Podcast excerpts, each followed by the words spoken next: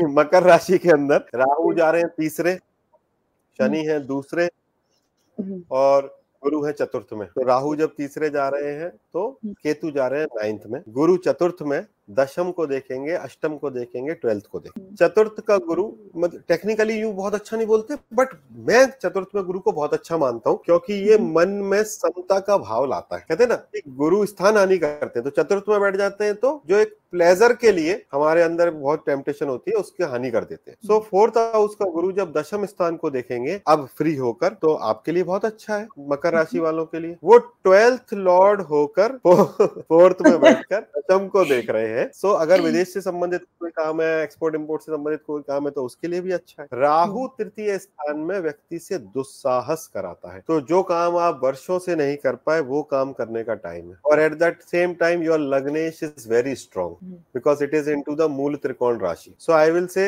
मकर लग्न वालों के लिए या राशि वालों के लिए ये एक बहुत ही स्वर्णिम अवसर है so it gives you that courage जिसमें कि आप किसी भी चीज़ को क्रॉस कर सकते हो और ऐसे समय पर अगर बृहस्पति टेंथ को देख रहे हैं मतलब जो आप कर रहे हो वो सही कर रहे हो तो इसमें कॉमन क्या आ रहा है कॉमन आ रहा है twelfth house because Jupiter is sitting and then Saturn is aspecting तो प्रॉपर्टी से संबंधित चीज़ों के लिए अच्छा टाइम है अगर आप क्योंकि इन्वेस्टमेंट का लॉर्ड होकर गुरु फोर्थ में तो अगर आप घर खरीदना चाहते हैं प्रॉपर्टी खरीदना चाहते हैं क्योंकि सैटर्न ऑलरेडी फोर्थ को देखते हैं तो घर बदलवा। तो उन सब के लिए अच्छा समय बहुत ज़्यादा प्रयोग करने की ज़रूरत नहीं है बट आपको ये चेक करना पड़ेगा कि आपके हाथ में क्या है। सो so, आप ये इंश्योर करें कि आपके हाथ में शराब का गिलास नहीं हो। तृतीय स्थान में राहु आपके हाथ में कलम दे सकता है तलवार दे सकता है शराब का गिलास दे सकता है it can give you anything in your hand so इस समय पर आपके हाथ में रुद्राक्ष हो तो अच्छा है। सो so, अगर आप रुद्राक्ष का ब्रेसलेट करना चाहो तो अच्छा है माला करना चाहो तो अच्छा है हाथ से दान इस हाथ का उपयोग तृतीय स्थान में जब राहु है तो दान क्योंकि केतु नाइन्थ में दान के लिए आप कर that will be very good this much of remedy is good it is more कि आप अपने आप पे संयम कितना रखते हो जब तृतीय में राहु जाता है। राहु तो तलवार लेके गया आप जिसको बोलोगे उसको काट देगा। सो so, आप संयम कितना रखते हो उस पर बात है। अभी तो आप कुछ भी नहीं कर पाओगे गुरु की दृष्टि है टेंथ हाउस पे बट जैसे गुरु निकलेंगे तो फिर हो सकता है आपका राहु फिर उचके। इसलिए संयम जो है वो बहुत इंपॉर्टेंट